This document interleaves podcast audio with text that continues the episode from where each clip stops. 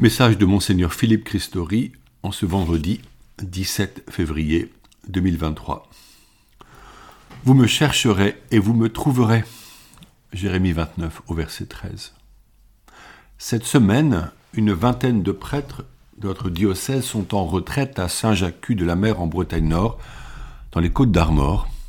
La Manche y est mouvante, des courants forts la parcourent au gré des marées. Les vagues se jettent sur les rochers, offrant un spectacle magnifique, coloré et lumineux, particulièrement avec le beau soleil d'hiver. Ici le ciel change vite, modelé par les vents d'ouest, le soleil profitant des trouées entre les nuages pour nous donner des lumières merveilleuses.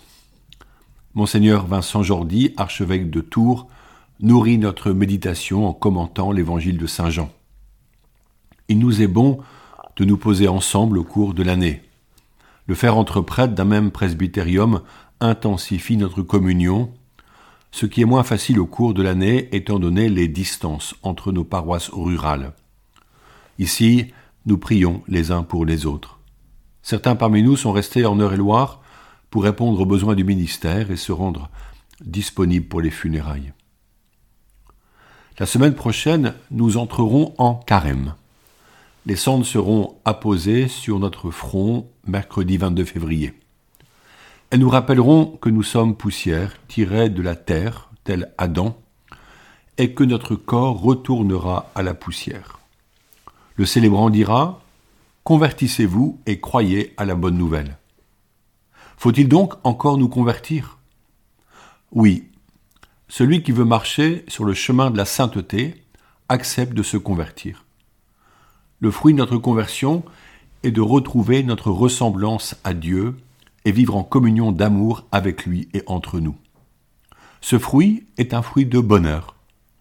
Par la bouche du prophète Jérémie, nous recevons cette prophétie Je vous visiterai, j'accomplirai pour vous ma parole de bonheur, en vous ramenant en ce lieu, car moi, je connais les pensées que je forme à votre sujet, oracle du Seigneur, pensées de paix et non de malheur, pour vous donner un avenir et une espérance.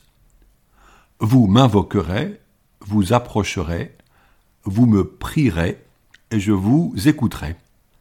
Vous me chercherez, et vous me trouverez.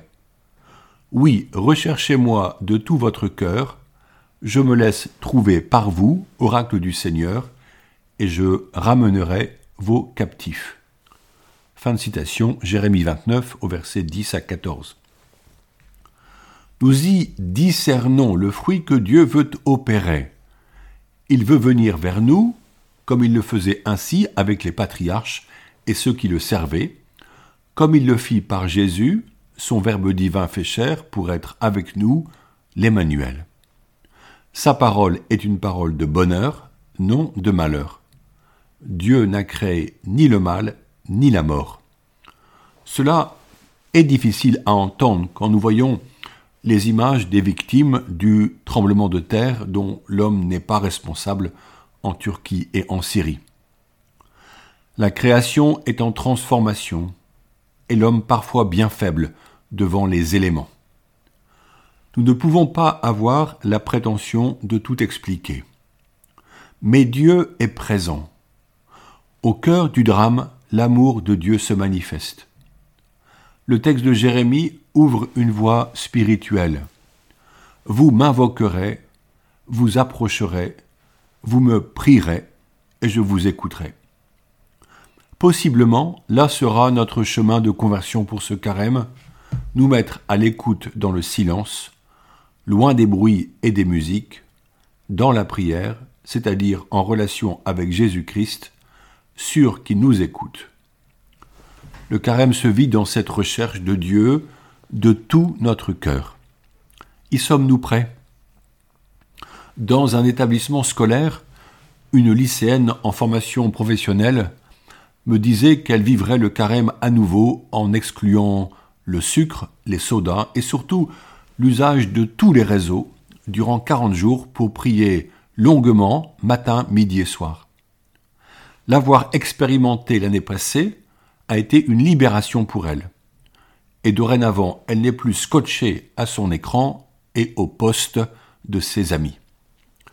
Ne nous voilons pas la face. Le carême est exigeant. Faire des efforts, même lorsqu'ils sont librement choisis, est difficile. Que faire ou que ne pas faire? Tout peut, peut nous paraître négociable, échangeable, pour atténuer ce qui serait vraiment un effort. La vie spirituelle est notre force dans le combat spirituel. Contre qui luttons-nous dans ce combat? Saint Paul annonce la réalité fermement. Je cite, Nous ne luttons pas contre des êtres de sang et de chair, mais contre les dominateurs de ce monde de ténèbres, les principautés, les souverainetés, les esprits du mal qui sont dans les régions célestes. Éphésiens 6 au verset 12. Certes, nos pauvretés personnelles nous avilissent et nous entraînent dans le péché. Mais pour ceux qui désirent vraiment lutter, le malin ne les laisse pas tranquilles. En effet, son œuvre, pourtant perdue puisque Jésus nous a rachetés et sauvés par sa passion, est de nous exclure du salut obtenu et offert par Jésus. Il cherche à nous décourager, à nous détourner de ces sacrifices quotidiens par lesquels nous nous offrons au Seigneur et cherchons à aimer les autres. Citons encore Saint Paul. En toutes circonstances, que l'Esprit vous donne de prier et de supplier. Restez éveillés, soyez assidus à la supplication pour tous les fidèles. Ajoute Paul, Éphésiens 6, verset 18. Cela peut demander que nous établissions un projet de prière, que nous inscrivions dans notre agenda ces rendez-vous précis et les lieux où nous retrouverons Jésus. Ayons une juste ambition en faisant des choix fermes et possibles, sinon vite nous échouerons et nous découragerons. Interrogeons l'Esprit Saint sur notre point de conversion, le lieu du combat qu'il nous faut mener, le changement à opérer en soi. Seigneur, montre-moi ce qui peut être nouveau en moi. La prière est une nécessité absolue. Privilégions, quand cela est possible, l'adoration en présence de Jésus. Réinvestissons nos églises à toute heure pour notre oraison ou l'adoration eucharistique. La paix du monde en dépend. Notre communion avec Dieu y trouve sa force. Nos projets s'y éclaircissent. Les apôtres, durant la vie publique de Jésus, ont expérimenté la puissance de ce combat spirituel. Alors qu'ils échouaient à soulager un enfant épileptique qui tombait soit dans le feu, soit dans l'eau, ils appellent Jésus qui chasse alors l'esprit mauvais. Pour quelle raison est-ce que nous, nous n'avons pas pu, pas réussi à l'expulser? Et Jésus de répondre, ce genre de démon ne peut s'en aller sinon par le jeûne et la prière. Matthieu 17 au verset 21. Le jeûne sans la prière n'est qu'une démarche diététique. Ce n'est pas ce que l'Église propose. Notre jeûne nous détache des nourritures terrestres auxquels nous sommes bien attachés, souvent plus que ce que nous croyons, pour aller vers plus d'union à Dieu dans l'écoute de la parole et sa mise en pratique par notre charité. Car dans le Christ Jésus, ce qui a de la valeur, c'est la foi qui agit dans la charité. Galates 5 au verset 6. Saint Paul peut nous inspirer encore pour entrer en carême en nous couchant plus tôt pour nous lever tôt et commencer chaque jour par une prière soutenue, voire la messe. Je le cite. C'est le moment. L'heure est venue de sortir de votre sommeil. La nuit est bientôt finie. Le jour est tout proche. Rejetons les activités des ténèbres. Revêtons-nous pour le combat de la lumière. Conduisons-nous honnêtement comme on le fait en plein jour. Romains 13 au verset 11 à 13. La lumière ne peut être éteinte si elle brille déjà, car il n'existe pas d'interrupteur pour allumer l'obscurité.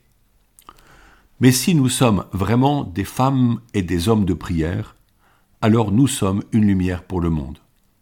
même dans leur mise à mort, Saint Paul Miki et ses compagnons japonais brillaient encore sur la croix par leur amour et leur témoignage qui touchaient leurs bourreaux, au point que ces derniers les achevèrent avec leurs pics pour les réduire au silence.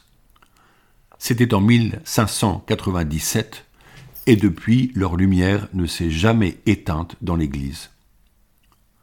Le combat spirituel est une lutte exigeante. Motivons-nous en priant pour les vocations consacrées et sacerdotales, pour la paix, pour toutes les victimes des catastrophes, pour notre propre conversion. Le pape François, lors de son voyage au Soudan du Sud, disait, je le cite, Avant de nous préoccuper des ténèbres qui nous entourent, avant d'espérer que quelque chose autour s'éclaire, nous devons briller éclairer par notre vie et par nos œuvres les villes, les villages et les lieux que nous habitons. Et encore, cette terre très belle et meurtrie a besoin de la lumière que chacun de vous possède, ou mieux, de la lumière que chacun de vous est. Oui, Jésus vous connaît et vous aime, a martelé François en, lançant cette promesse si nous demeurons en lui, nous n'avons pas à craindre, car pour nous aussi toute croix se transformera en résurrection, toute tristesse en espérance, toute lamentation en danse. Êtes-vous convaincu de l'urgence de vivre pleinement le carême? De la nécessité d'en parler autour de vous, de le vivre avec vos enfants De ne pas faiblir devant les tentations du monde de prier et de jeûner de manière renouvelée dans la discrétion voulue par Jésus en nous retirant dans notre chambre là où le Père éternel voit ce que nous faisons dans le secret? Voir Matthieu 6 au verset 6. Prions maintenant pour entrer dans ce nouveau carême qui nous conduira à la joie et à la beauté de Pâques. Seigneur Jésus, tu n'as pas éviter le temps du désert où tu fus tenté par le démon, accompagne nos vies en marchant sur nos chemins pour nous partager la vraie joie, celle de demeurer en ta présence. Seigneur Jésus, nous voyons la détresse des familles endeuillées par le tremblement de terre au Moyen-Orient. Apporte-leur réconfort et aide matérielle. Seigneur Jésus, tu désires que ton royaume de paix soit annoncé de par le monde entier. Donne-nous ta lumière afin que nous sortions sur nos places pour annoncer le kérim. Oui, tu es mort et ressuscité, tu nous sauves et nous conduis vers la vie éternelle. Notre-Dame, Vierge Marie, nous te prions encore de dire à Jésus ton Fils comme à Cana combien nous avons besoin de son secours. Je vous salue Marie, pleine de grâce. Le Seigneur est avec vous. Vous êtes bénie entre toutes les femmes Jésus, le fruit de vos entrailles, est béni. Sainte Marie, Mère de Dieu, priez pour nous, pauvres pécheurs, maintenant et à l'heure de notre mort. Amen. Bonne journée.